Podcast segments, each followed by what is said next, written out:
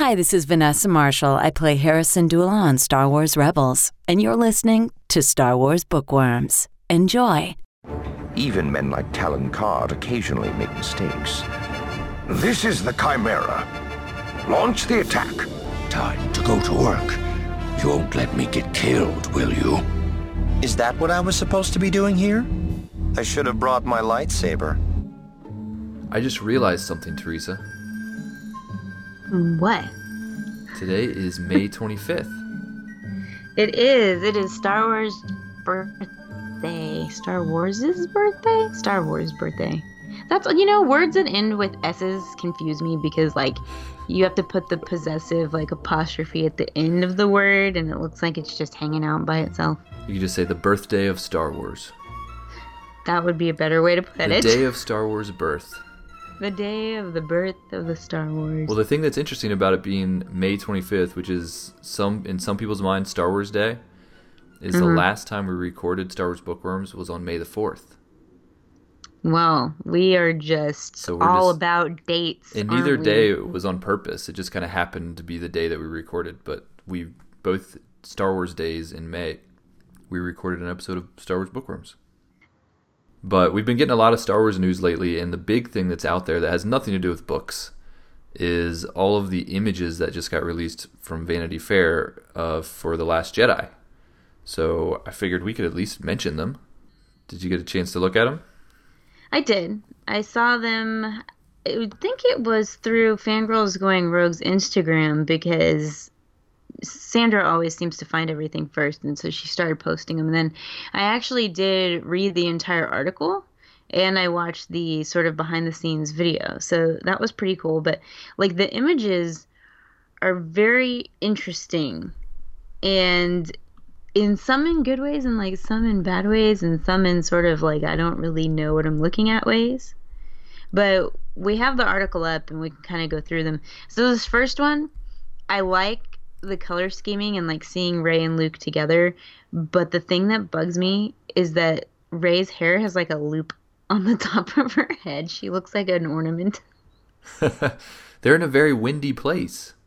I know, but like you know, fix the loop, like, or like Photoshop it out or something. I don't know.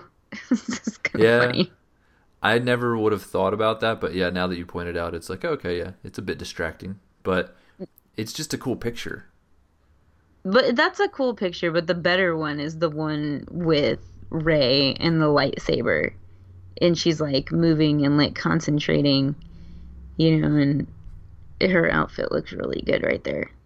Yeah, it's definitely a different look for her. Same color scheme, but the a little bit a lighter weight clothes, I guess. So since she's doing the the training or maybe you know workout, she's got like her workout gear on.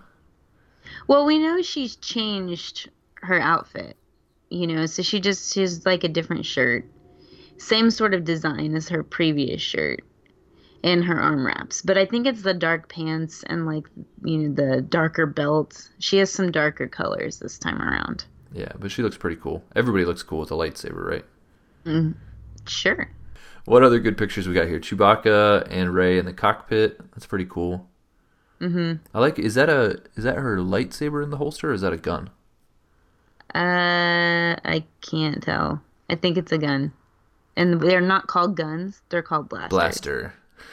I like the idea that she has a blaster and still like I don't know if this is like before or after like Jedi. I, I'm assuming she's got like some Jedi training under her belt at this point, but I like the idea. I've always liked the idea of a Jedi that has both a blaster and a lightsaber. You don't have Yeah, to- well, you don't have too many Jedi like that. You can. Yeah, I mean Kanan does, like Ezra does, like I just think it's a cool look for a Jedi. The gun and the and the the blaster and the lightsaber as a combo. Yeah, no, I would agree. I would agree. So the next picture is a really neat one. This has Carrie Fisher, BB-8, Poe, Finn, and Rose. All the characters. Poe and Finn look great together. They just they look great. Although Finn's new clothes is very interesting to me. Um, it's different, but he still has the jacket. He got to keep it. But Carrie Fisher's character looks so great. It doesn't look like she should be in the same room as those other guys, though. Yeah, I They're don't think like- they really were in the same room. I think it's like edited together. Yeah, probably. She, she looks like she's ready to go to like the opera house, and they're just kind of hanging out. No, I think that's just how she dresses now. She's like she's like Grandma Leia. they dress like that. Yeah, it's a very good look for her. And then Rose is an interesting character. I'm not quite sure how I feel about her yet, but I like her look. I like the hair, I like the scarf. She looks very Jin or so ish. Yeah, I can see that. And then we go down to sort of like this is the new city they told us about, Canto Bight. This is a brand new city and it's like a casino type place. And at first, when I saw this picture, I thought it was like a drawing. I didn't think it was an actual photograph of people in costume. I had to read the article to realize, oh no, this is for real. These are like actual outfits, but it looks like an oil painting of some sort, you know? Yeah. Yeah, it's a nice mix of like human characters and aliens, but not f- any familiar aliens. No, but then you've got the random guy with his little puppet down at the bottom wearing a hoodie. Yeah, it looks like some of the images they kind of slipped in people on the crew. Mm-hmm. yeah, that's Neal Scanlan. So Uh, he's from the Creature Shop, so that's kind of cool. And then in the next one, you have Michael Kaplan sitting, he's the costume designer, down at the bottom in the middle of all the characters. yeah, Yeah, but still, not a lot of aliens we really recognize. yeah, there's some that look reminiscent of aliens that we've seen before, but not quite the same. Now there's a character, like an Asian man in the on the right hand side in the back with the little black hat on. Do you see that? Yeah, He reminds me of the Emperor from Mulan. yep, I can see that. Only you would pick that out. of course, of course. And then there's a really cool picture of the droids and with Anthony Daniels in an all gold suit, no red arm, and BB-8 and R2, and that's just like a really super cool picture. I like seeing stuff like that. Now, what do you think about this next one? Um, is this the black and white one with with uh, Hamill standing up? Yep.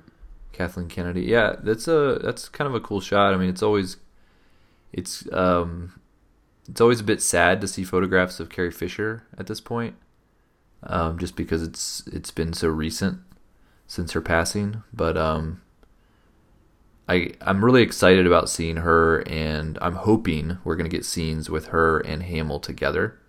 So we're seeing them together here in this image. Um, so hopefully that might mean that they have some scenes together. Yeah, I also I really like candid shots, you know, and things that aren't necessarily posed for a lot of the time. I really like those. And I know what you're saying about pictures with Carrie being sad, but like for me they're not sad. They're almost celebratory at this point. I think I've gotten to that point of acceptance and like being able to just be happy to see what they were doing with her character. So like, because then that sort of feeds into this next one, which was, uh, it's a picture of Carrie Fisher and Billie Lourd, so both of their characters together, and it's just a super sweet image of mother and daughter, and like that one doesn't make me sad, but it makes me have feels. Don't know what the feels are, but it's not sadness. Yeah. I think for me, it's just the people seeing pictures of her with other people that you know that were so close to her, and then just thinking of how much they probably miss her. Like, that's the part that makes me feel sad. I'm kind of like feeling sad for her friends and family. Mm-hmm. Not like I'm missing her, you know, because she, you know, she's just somebody that I watched on, in movies, but just the people that were close to her. You can see in these pictures how close they really were. Yeah. And then there's a really good shot of Carrie Fisher and Mark Hamill, sort of similar to a picture that was taken of them like 40 years ago, where they were in very similar positions. Only Mark was looking up in that one. I've seen it. It was Oh, it's right, pretty yeah. it's a pretty cool comparison. Um, but they look great together. Yeah, that's a great picture of them two together. I like how she's just looking right at the camera. Now, this next one I'm super excited for. This is Laura Dern's character, Vice Admiral Amilyn Holdo. And I love the color scheming. I love the hair. I love the drapery. I love the little halo she has in her hair. She almost reminds me a little bit of Effie Trinket from the Hunger Games, but like not quite that crazy. but enough that I'm really interested in who she's going to be. Yeah, interesting that she's a vice admiral. In this picture, you would never assume that based on the the outfit that she's wearing. So it's kind of like, okay, this might be a look that she's going to have in the movie, but I'm assuming we're going to see her in some sort of uniform at some point. I think everybody's just at a party. Yeah, she probably is at a party. But I'm just saying, this is one of her looks probably from the movie, but considering she's a vice admiral, I think we'll see her in uniform, which would look pretty cool too, especially with that purple hair. Mm-hmm. it's like a mauve. Yeah, it's like okay. a mauve because it's not quite pink. It's not quite purple somewhere sort of in, the, in middle. the middle. And then the last one, well, I don't know if it's the last one, not quite the last one, but it's Benicio del Toro's character, who actually is unnamed. He actually doesn't have a name. They just call him DJ, but that's not he his actual name. I read it when I read the article. Right. So he, you know, mm, I just have issues with Benicio del Toro. I think that's really? my problem. Mm-hmm. That's interesting. The only issue I have with this is he's so recognizable uh, as like such a familiar actor that I have a hard time like transporting him into Star Wars without it seeming weird. I, that's well, no, that's my issue. And I kind of felt exactly actually the same thing. Okay, yeah, I kind of felt the same way about Forest Whitaker. You know, when he was in Star Wars, because he was such a and we're used to Star Wars being a lot of you know a lot of unknowns and um, even in the prequels they didn't bring in like huge big name actors um, maybe Liam Neeson being the the exception, but yeah. So just having somebody like this in the movie, I'm sure he'll be great. I think he's a good actor, but it's just it's a little weird. It's going to take some adjustment for me. Yeah, I for me, it's he always plays some character very similar. You know, of course, he was a little bit different in like Guardians of the Galaxy as the collector, but like in anything else I've seen him in, he's just this grungy sort of character and I feel like he's playing the same kind of thing here and he is very recognizable to me. Forest Whitaker didn't it wasn't the same for me. You know, it, he didn't transport me out, but like looking at this picture, it doesn't look Star Wars. Like he doesn't look like a Star Wars character. He looks like he could have just like walked out of any of his other movies. You know? Yeah, I guess so. I He's got a he he definitely has a good look here I don't know. I'm trying to look at like trying to figure out what about it doesn't look Star Wars. To me, it looks fine. I'm curious about the role he's going to play and how much he's going to be in the movie. You know, is he just some guy they meet and he's in like two scenes, or is he like mm-hmm. Han Solo's replacement? You know, like that. I'm kind of curious to see how big of a role he plays. Yeah, yeah, that's true. And then we get down to some of the dark side characters. So we get a really cool picture of Kylo Ren unmasked, and you can see the scar on his face. Uh, doesn't help Adam Driver's look to me at all. it just doesn't. Like I was telling the girls the other day when we did Fangirls Going Rogue, there well at first i said there have been none and then i had to backpedal to one there are just no super overly attractive men to me in Star Wars. There just isn't. And then I backed up and I was like, Ewan McGregor. Let me just back it up to him. And he's like the only one. Oh, you're saying in all of Star drives Wars? Drives me nuts. Yeah, it drives me nuts in the movies. What? That there's. Is that like a huge important element to you? Yes, because like everybody loves Harrison Ford, or they love Mark Hamill, or they love you know the looks of some of these characters, or they're super into Poe, and you know, or into Cassian, and it's like I haven't been attracted to any of them. and then they corrected me and said, "Uh, uh Darth Maul," and I'm like, I mean, like a face human character, like a real person they're like, well, we know how you feel about Ray Park. That's not the point. It's not the actor underneath the latex. You know. You want to have um, somebody in the Star Wars movie that you can look at as a character that you find attractive. Well, I mean, I guess I could say I have the same problem. I'm not really attracted to any of the men in Star Wars either. well, there you go. Well, all that to say, there's a picture of our dark side trio of Kylo Ren, uh, General Hux. I was trying to remember his first name and I was losing it. And then Captain Phasma, only without her helmet on. And she looks BA without her helmet on. But here's my issue I don't think I want to see her in the movie without her helmet on. Hmm. So Hux looks a lot more severe. He's got his hair gelled down much tighter. Um, As if it could have been. well, no, his hair is kind of like I did a side by side comparison because I was like, what looks so different about him? And I realized that it's the hair. It's it's not even that he got a haircut. It's just he's slicking it down more. Like it was kind of more poofy. It's more poofy. A little bit more. I don't know. It just didn't have a very severe kind of cool look. He's got much more of a sleek, uh, tougher look to him. This movie. Oh, I just pulled it up. You're right. Yeah, and Kylo Ren, I I was kind of hoping they'd they'd change his look a little bit. He looks too similar. I was thinking with the scar that maybe they'd shorten his hair a little bit, give him a different yeah, give look. that man a haircut. But um, he looks pretty much the same, other than the scar. And then I think my favorite picture from all of these pictures is of um, Gwendoline Christie as Phasma. I love the fact that her helmet's off. I think it's cool. She's got this new weapon. Um, I never liked the character of Phasma. I was excited about Phasma move, coming or going into the Force Awakens, and then very disappointed by what we got. And I was I was actually disappointed her helmet never came off. Um, so I hope this is an indication. I'm going to be on the opposite side as you on this one. I hope that she does have scenes um, with her helmet off. But I think you're coming at it from a very, very different place than I am. So let me kind of explain why. Gwendoline Christie as Phasma, so the character of Phasma right now, as it stands, without having her helmet off, she's this amazing female stormtrooper. And anyone can be her, no matter what you look like, no matter what skin color you have, no matter what your hair type is. So anybody can cosplay as her, or dress up as her, or relate to her because she has a helmet on. And the second you take that helmet off, then it becomes this whole different thing of oh well I can't dress up as Phasma because she's blonde and stuff. And that's where my head goes. And I love the idea of a female villain that every girl can be if they want to be her you know without having to put a wig on or something like that you know?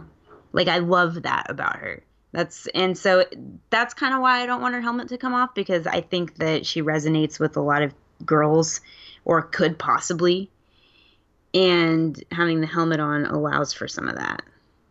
I guess I can see your point, but I guess um, I'm just thinking of the actress, and I think the actress has a really good look. I think she's a really good actress. It's kind of hard to act behind a helmet.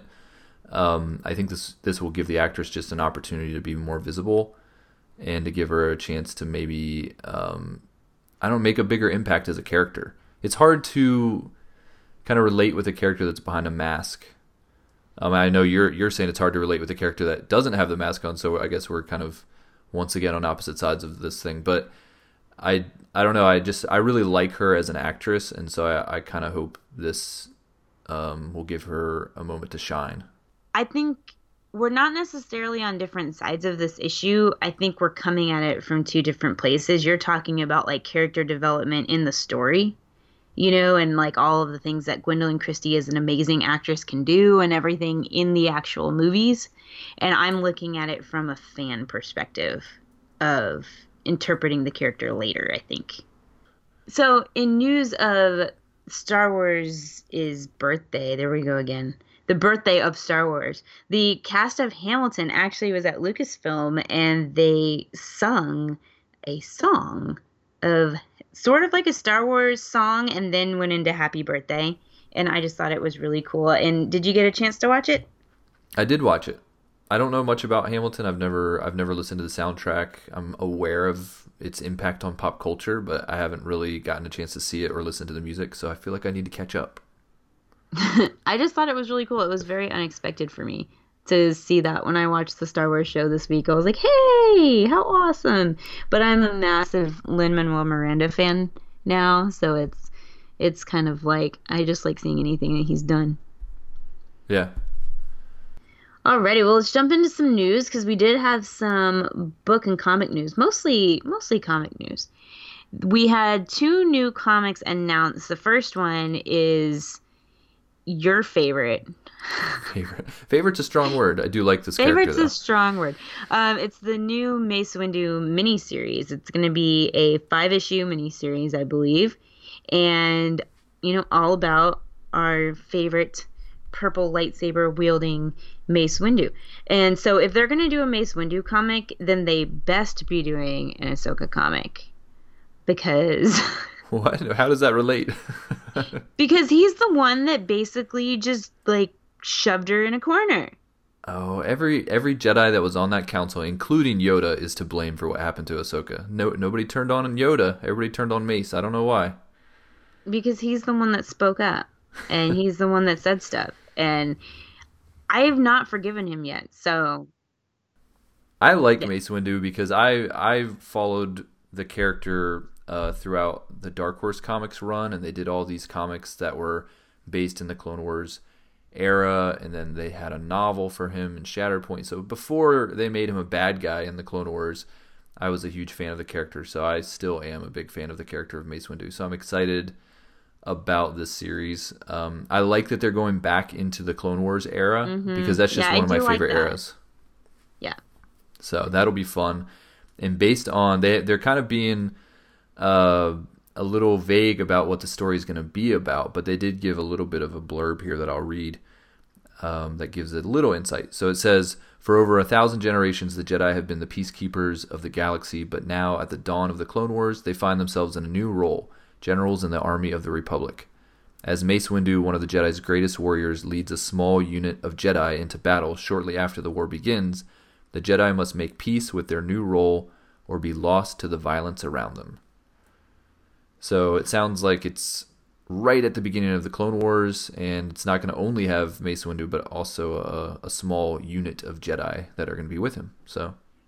I'm actually excited for this one as opposed to other ones. I would prefer this over like another vader comic or something like that. So i am excited for it. I just you know it, here's the thing i loved mace windu i loved him so much and then when that happened in the clone wars it just completely shattered everything for me he had see, I look so at it as he had a role to play. They needed somebody to play that role, and he played the role. But don't let it ruin the character for you. I mean, he did so many other cool things. but it's ultimately who he was. Ugh. Anyway, was moving just- on. uh, okay, yeah, it's a Moving- Bigger, it's a bigger conversation. We'll we'll do a uh, Mace Windu focus episode. Great. and then the next one that was announced is a one shot of Cassian meeting K2SO in a Rogue One prequel comic. So this is pretty neat. It's going to be just a one issue thing, which I hope it's like not as short as normal single issues. I hope it's like a little longer. It says forty pages, so Okay, well, I don't know how long a regular comic is because I do them all digitally. I think they're like usually in the twenty-five page range. So this is definitely bigger than a normal comic, Yeah. but not like the size of two comics. So it's it's still pretty short. Yeah, and this is going to reveal how Cassian and K2SO actually met, and I'm really excited for this one. But I will say that Diego Luna on the cover of this does not look like Diego Luna. Yeah, I was gonna say actually, uh, I'll, I'll agree with you on that. He doesn't look quite right, and just the cover in general, it doesn't. I'm not a fan of the cover, Mm-mm. and it doesn't. Sometimes the cover alone can get me really excited for a comic, and this one actually has me like, eh. Yeah, but you know we've talked about it before. Sometimes because the cover Yeah. art and the inside art don't actually match each other. Right. So I'm actually hoping like, oh, it's a crummy cover, but that means the inside's going to be great. You can't judge a comic by its cover. No, Is that what you you're saying? can't. Yes. I do like K2SO and Cassian both uh, from that movie. They may be my favorite two characters from that movie. So to have them both together in a comic, um, I think it'll be a fun story. Hopefully, K2SO's humor translates well to the page. Yeah, I'm concerned about that, but that's yeah, about it. because a lot of his humor is very much about the timing and the tone, and so it might be hard to translate over into a comic form. But this is interesting. It's an interesting story, and it's it's cool to get uh, some characters from Rogue One in their own comic. Mm-hmm. And then the last piece of news we have is sort of comic related because it actually involves a character we're going to be talking about today. Dr. Aphra, af- actually won the Hasbro Star Wars fan figure vote. So fans got to vote for the a three and three quarter inch figure to be put into the vintage collection, and Dr. Aphra won the vote. And so I think it's really cool that a female character won. I think it's really cool that it's a character that's coming out of the comics that's not even in any of the films. We're going to get into it, but I'm not a huge fan of Aphra, but I love the fact that she's going to be a figure, and if I see her, I'm going to buy her. Yeah, I'm kind of the same way. I'm not a huge fan of the character either, or at least not yet. I mean, she's obviously ongoing. You know, she's going to continue to, to develop as a character, so maybe eventually I will get on board. But as of now, I'm just like, okay, she's fine, but you know, I'm not rah rah, you know, go Aphra like you like a lot of people are.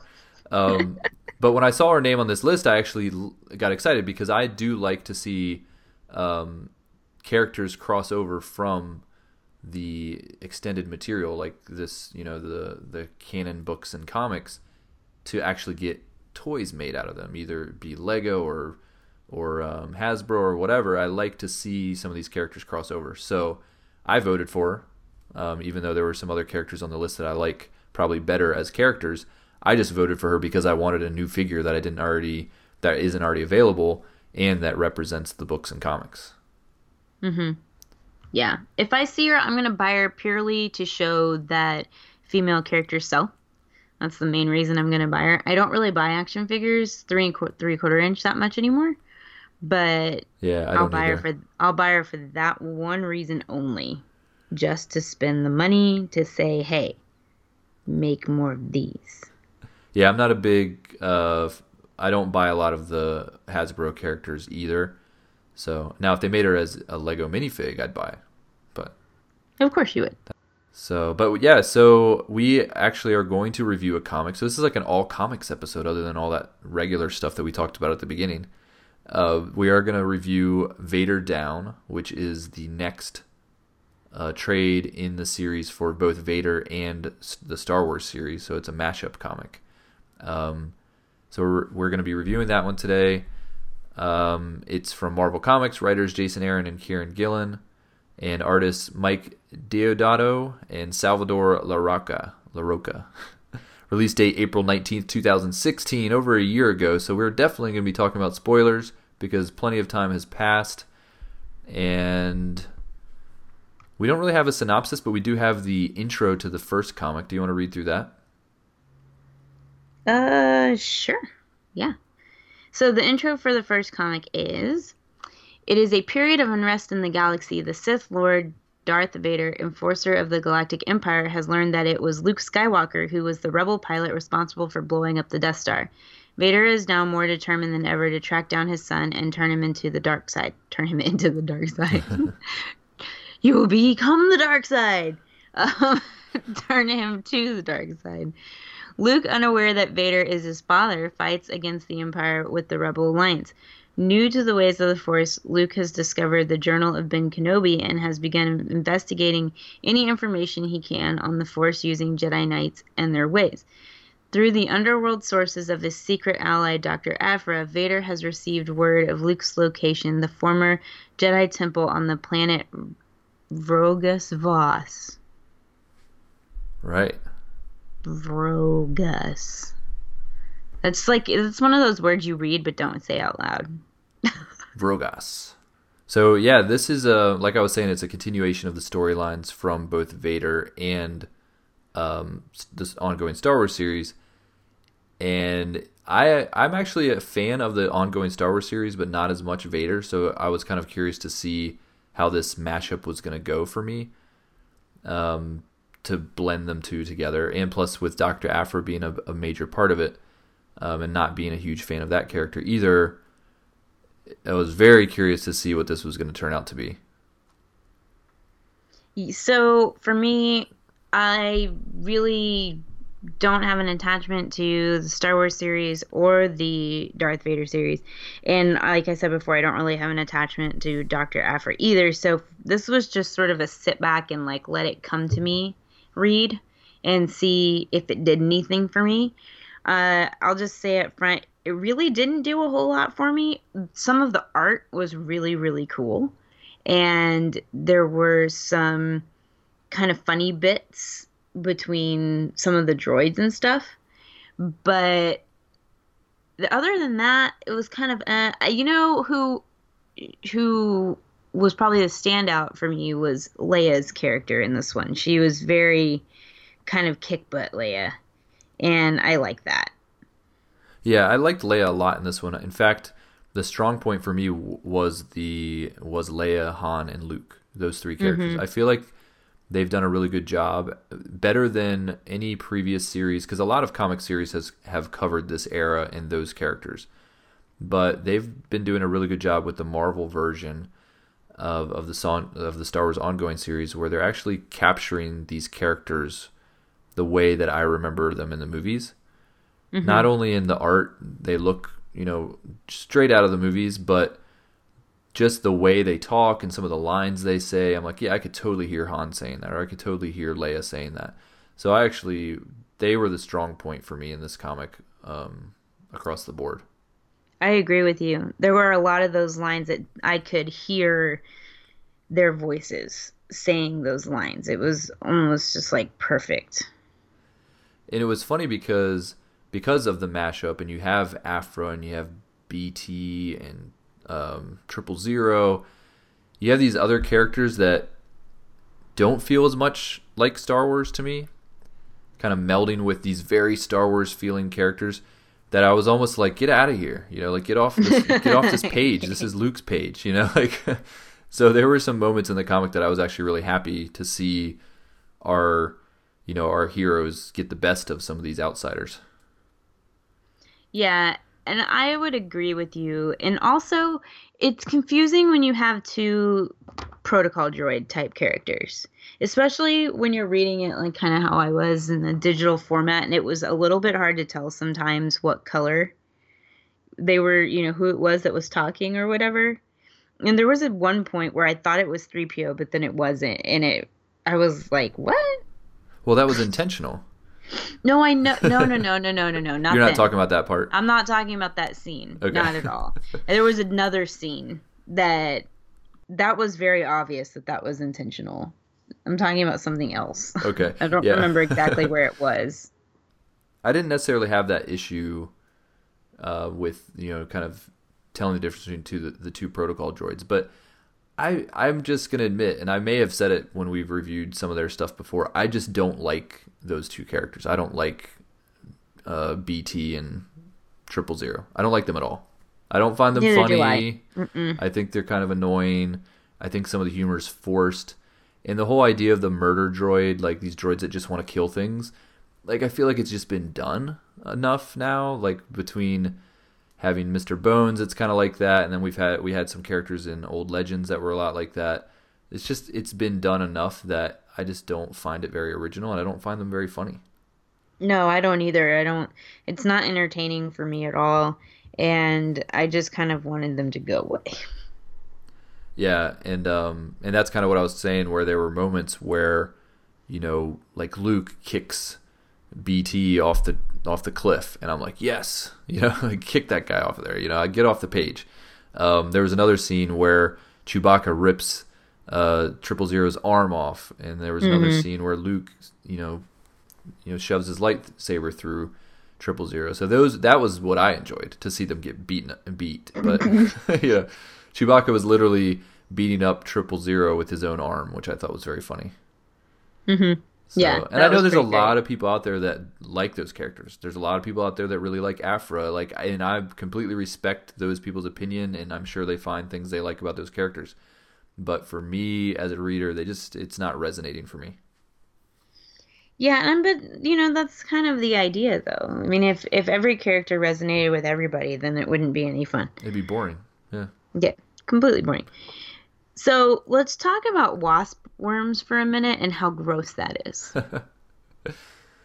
I don't It was like. just disgusting. Bah, yeah, that was kind of a funny scene uh, to see them both kind of have both make the same mistake. You know, they both camped under a nest of wasp worms, and then you know because of that, they both ended up you know getting them all over themselves and running into each other and knocking each other out. I actually did think that was kind of funny uh, because I could totally see Han doing something like that. yeah. You know, but the idea of a wasp worm that's such a gross sounding thing and i don't like wasps like you know are earthbound wasps but so the idea, but then i was kind of thinking well what makes them like wasp like are they stinging you as they fall on you because they didn't seem to really hurt them it was more just gross Yeah, it was like slimy and gross Yeah, and nasty. maybe they were still in like their larva form so they weren't able to sting yet Ew. I don't know Disgusting. i don't know what was wasp about them they were very What much worm like Why would you even say that? Gross. what larva Yeah, larva. Disgusting. Well, kind of rewinding back to the front of the comic because we were we're we jump we're jumping all around here, but I really did like the beginning of the comic where Vader has found the planet with the help of Aphra, um, and but then he runs into a squadron of X-wings, and the X-wing, the guys flying the X-wings, like typical pilots, pilots are overconfident, and they're like, "Oh, we're just going to take out this Tie fighter," and then he just wipes them all out because they don't know that what they're up against. Um, and there were some scenes. There was one specific panel in the comic that I thought looked really cool, where you see, you know, Vader's Tie Fighter sitting there, and then you just see this fleet of X-wings like kind of flying up toward him. Mm-hmm. It was just a really, really cool image. But I like that whole space battle at the beginning, and then to see Luke, you know, kind of decide that his way of taking out Vader is he's just gonna like fly his X-wing right into Vader's Tie Fighter. Uh, oh, I know. What is with Star Wars and just crashing ships into each other these days? Right. That is a, that It's been- happening in everything. Didn't it happen in the Freemaker Adventures too? yeah. It's happening everywhere. And it happened in Rogue One, you know. They, Yeah, jeez. But yeah, so uh, that was kind of a cool opening scene. And in fact, like I was saying, going into this comic, I was kind of iffy on if I was going to like it. That scene and just that, kind of that opening battle really got me kind of like, okay, this is going to be, this could be a really cool story. And the fact that Luke crashes into him and they both crash down onto the planet. And then you just get to see Vader be Vader and just take everybody out um, was actually pretty cool. It's cool, but I'm kind of over the whole like Vader's just super invincible.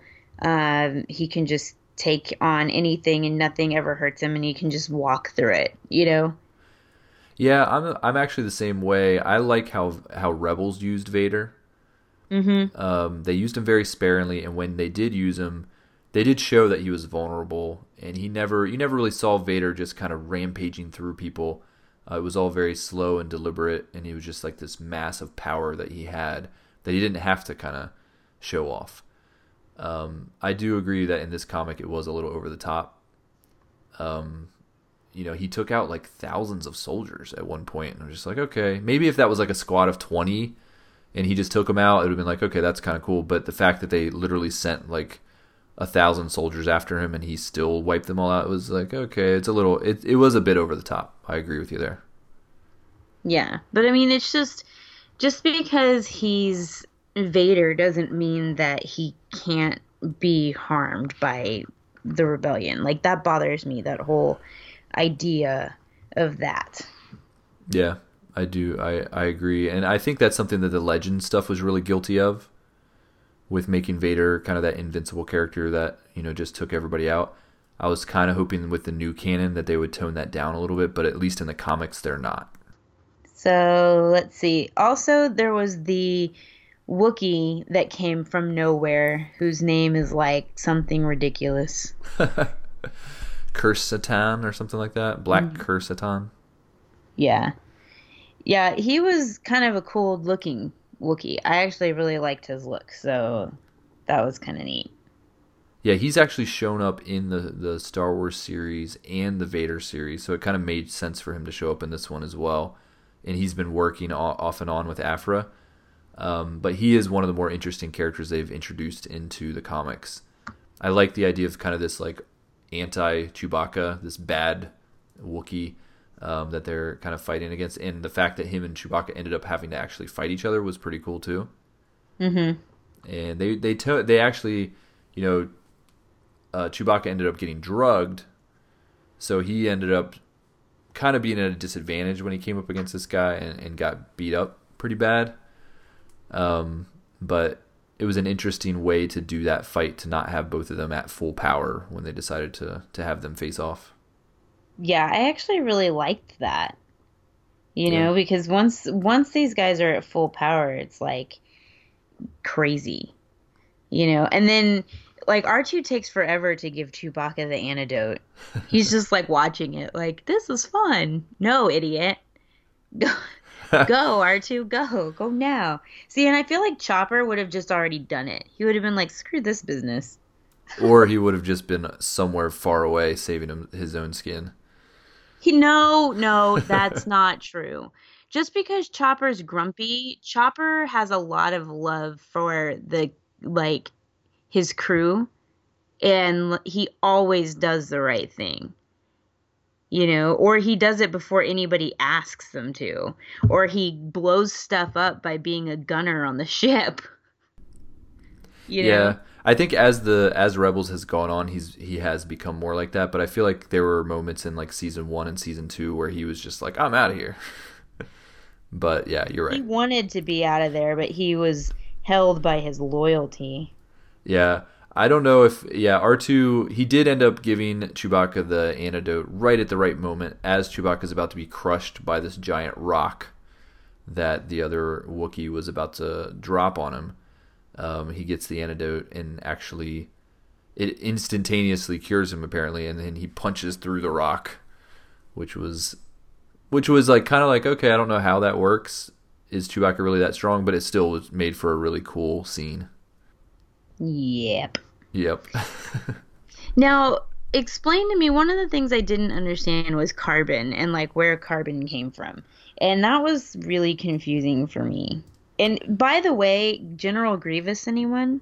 right this is this is another character i don't like at all this was an element of the the star wars comics um, i'm trying to remember if they introduced these characters in the vader comics or the star wars i think they introduced them in the vader comics um, and i think it's been a while since you've read them so you probably forget but they they actually introduced this idea that the emperor had these other people that he was training up to almost be equals to Vader in a way to challenge Vader, but they weren't necessarily force sensitives. So th- this guy, this uh, you know, uh, Cal- calamari character, who is a cyborg, kind of like General Grievous, uh, who uses lightsabers, but he doesn't have the force, um, was one of those characters that you know the Emperor is kind of pitting against Vader. I think to test Vader. Mm-hmm. So that's where this Karbin guy came from. But he was actually tasked with finding Luke. And so Luke, or he's been hunting down Luke, but so has Vader, even though Vader was told not to. And so that's why this Karbin guy shows up. And he hates Vader, so as we saw in the comic, he uh, showed up not only to try to capture Luke, but also to kill Vader. So we got to see that battle between them.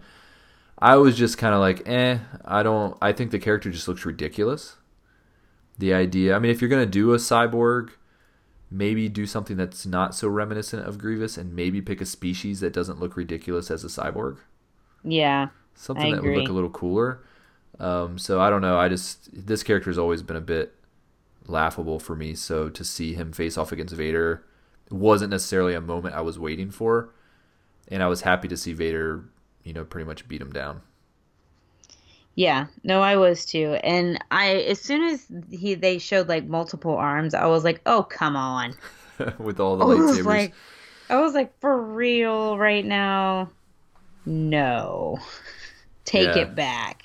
and I Take don't it know. back and redo it. I guess now he's dead, so that's good.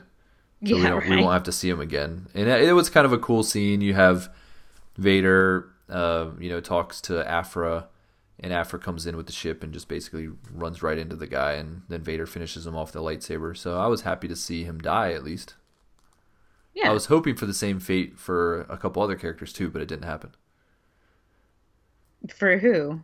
The the droids. I, I I don't have it out for Aphra. I actually like Aphra enough that I want to see her continue on and you know develop as a character. But those droids, I don't like them at all. Yeah, be- no, I'll I'll agree with you. I'll agree with you on that for sure. Definitely. I wish the droids had gone away. Mm-hmm. Yeah, and we had talked at the we had talked earlier about how Luke did this kind of suicide thing where he flies into Vader and is basically willing to give up his own life to take out Vader. And then Leia does the same thing in the comic where she puts herself in a position to have the Y wings come in and bomb her position, hoping that Vader would be there to take him out too. So, so Luke and Leia both, you know, I guess being twins, kind of had a bit of the same idea to try to give their own lives to take him out. Well, that's what they do. They're very giving of themselves. And Han, they will Han gets very frustrated about it. Han's like, yes, he does. he's like, I thought he was the crazy one. You know, he's not. He's not liking the fact that these these two keep trying to kill themselves. Right. Now, what's the time frame on this as far as when this takes place? Uh, it's it's post A New Hope. You know, before Empire, obviously. So I don't. I think it's closer to A New Hope than it is to Empire. We're still, you know, pretty close to the events of A New Hope. Um, so somewhere in that range. I don't think we have like a specific year or month uh, to go by. Okay. Well, I wasn't. I just wanted to know general general timeline because I was trying to remember, um, which one where it was at. But I I kind of figured it was close to New Hope because of the way Leia was dressed um, towards the beginning. Right. Yeah. So it's still kind of like at that point where Han and Leia, you know, they're just kind of at each other's throats, but they're you're not seeing kind of the the beginnings of the relationship yet. Right. Yeah. Um, so you kind of see them get really frustrated with each other in this comic, which is part of what I was saying, how they really reflect the movies very well because the way these characters interact with each other is very much like A New Hope. Yeah. Yeah. I would agree. I would agree. we did get to see a Jedi temple, and we actually got to see Luke um, kind of face off, not face off, but be able to talk to Ben through the Force. Um, and then Vader kind of. I wasn't- comes into that too. I wasn't sure if that was him or not. I I thought it was, but I wasn't a hundred percent sure. Yeah, I mean, I have no reason to think it's not him, but I guess it, you know, we don't have any confirmation that it's definitely him. Maybe it's some other spirit or something there that's trying to trick Luke. But it was interesting to hear um, Ben basically tell Luke, like, you shouldn't be here, you're not ready. And, like, what is he referring to about that? Or he's not, maybe he's not ready to find out the secrets of the Jedi, and so he shouldn't be searching these temples. Uh, so I, I don't know what Ben, it was almost like Ben was just telling him to get out of there. So, and he didn't really get to do much at the temple. You know, he just he kind of he got to visit it for a second, and then all the action in the comic kind of distracted him from being able to really find anything out. Yeah, you know, there kind of was, now that I think about it, like as we're kind of talking through this, there was a lot of stuff going on. You know, there was like Luke and trying to figure out his force stuff and like that stuff with Ben, and then the conflict with Vader, but he doesn't really know his connection to Vader. And then we have like the Rebel Alliance trying to do like their thing, and then this droid fight and this thing with the Wookiees. Like there was a bunch of stuff happening. yeah, a lot happened, but it didn't seem forced. You know, I wasn't reading it thinking like, "Oh my goodness, they're just it's just like one thing after another." It it, it flowed pretty well as a story. I didn't love every element of the story, but I found myself entertained. I would, I, I agree. I was mildly entertained. Well, was there anything else in this comic that um, we didn't cover that you wanted to talk about? Mm, kind of looking at the at the notes here. Well, let's talk about the art. Did you enjoy the art? Because if anything, I did in this one. I did really enjoy the art. I enjoyed how everybody looked. I thought Leia, Han, and Luke all looked really, really good. Chewie looked great too, and even Vader for me, like he actually looked really nice. And that's one of the things I have liked about the about the Vader comics is the way that they are making Vader look you know, because in some of the Dark Horse comics, he looked kind of funny sometimes. Yeah, almost like they stylize him up or something. Um, no, I th- I really like the art. I guess it, they combined uh, writers and artists for this one from the two series. So 3 of the three of the issues was the one team, and three of the issues were the other. but I thought it actually worked pretty seamlessly where I wasn't really noticing a drastic change. Um, and uh, yeah, both artists I I thought did a really good job. So yeah, I like the art. There were a couple scenes specifically that were some some of my favorite uh, panels that I've seen in Star Wars comics uh, with the Marvel run. Yeah. Yeah. I'm trying to remember. There was there was one specific panel, but I don't remember what issue it was in. But it was a panel with Leia, and I just remember being like, "Wow, that's really, really good." Yeah, they they really capture the characters um, and how they look, and some of their some of their reactions or facial expressions. It just looks so much like those people, those characters. Um, they did such a good job. All right. Well, is that it? Yeah, I think we covered it all. I mean, the only thing, um, you know, Leia actually faces off with Vader, whereas she's like standing right next to him. Mm-hmm. Um, you know, we're getting to we're seeing that Vader actually confronts these characters more than we ever realized. Um, the comics have brought Luke face to face with Vader. Now it's brought Leia face to face with Vader. So um, I don't know how I feel about that. I guess it's kind of cool to see these characters next to each other, but at the same time, um, how, you, you know, you don't want them to kind of meet up with him too often because then it kind of cheapens it. Yeah. Yeah, no, I would agree. And it kind of takes away from sort of their interactions in the film. Right. Yeah. But yeah, that was the only other thing um, I thought was maybe worth mentioning before we wrap up. Oh yeah, and yeah. then Leia punches out Aphra. Oh well, of course, we... yeah, that was cool. I did enjoy that. That was that was pretty fun. Yeah, that was a cool moment because Aphra. it seems like she's kind of got the best of them at the end and sets a trap, and then Leia just punches her out. You know, which Leia does. You know, she's done that a few times now, I think, in the Marvel comics, but um, I think it fits pretty well with her character that she would do mm-hmm. something like that. And as much as I like, you know, whatever Aphra and everybody's a big fan of her, I I'm happy to see that Leia gets the best of her. Yeah, I agree. I agree. Team Leia. Team Leia. All right. Well, coming up next, we have in the show notes that Thrawn may be up next for review, probably.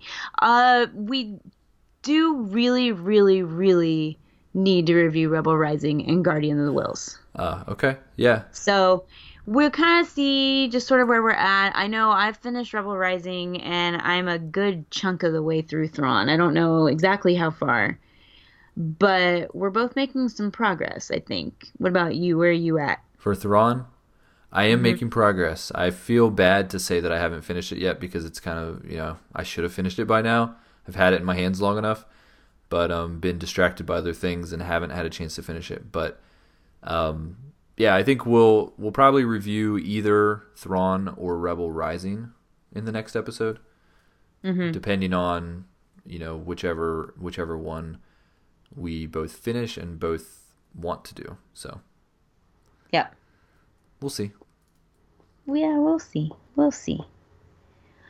Alrighty, well, let's see. I know we've had some people that have left some reviews for us, so that's really awesome. And we should be sending out buttons to you soon for those of you that emailed about that. Do we still have plenty of buttons to send out if other people want to Yep. Leave a review and send emails. We definitely saved a handful of buttons for anyone uh, that wants to do that. So yes, we have. If if anyone has is still thinking about doing it and thinks we might be out of buttons, we still have some. So go ahead and uh, shoot us a review.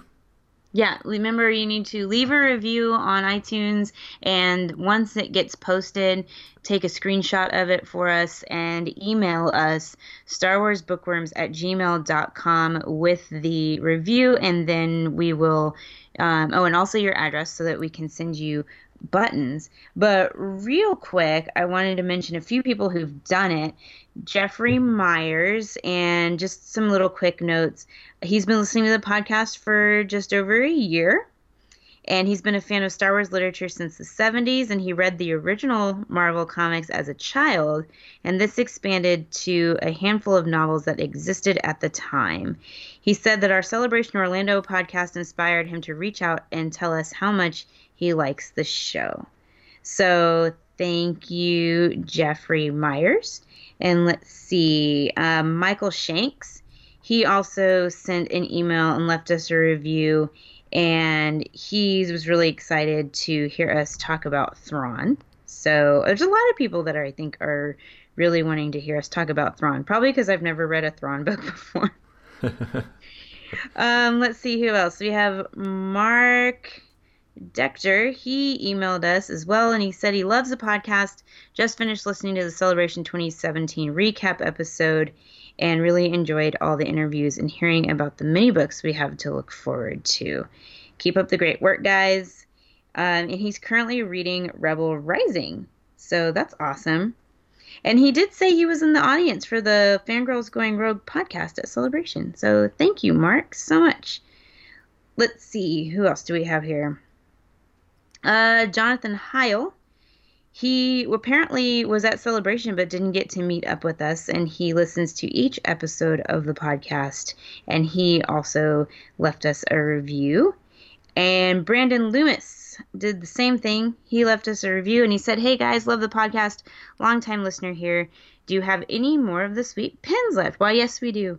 He heard the celebration podcast on his way into work and he was worried that he may have missed the opportunity. But Brandon, you didn't. You will be getting some buttons. So that's really, really cool. And then one more, Scott Henricks. He actually emailed us um, a pretty good, long, lengthy email, and it didn't even really have anything to do with buttons.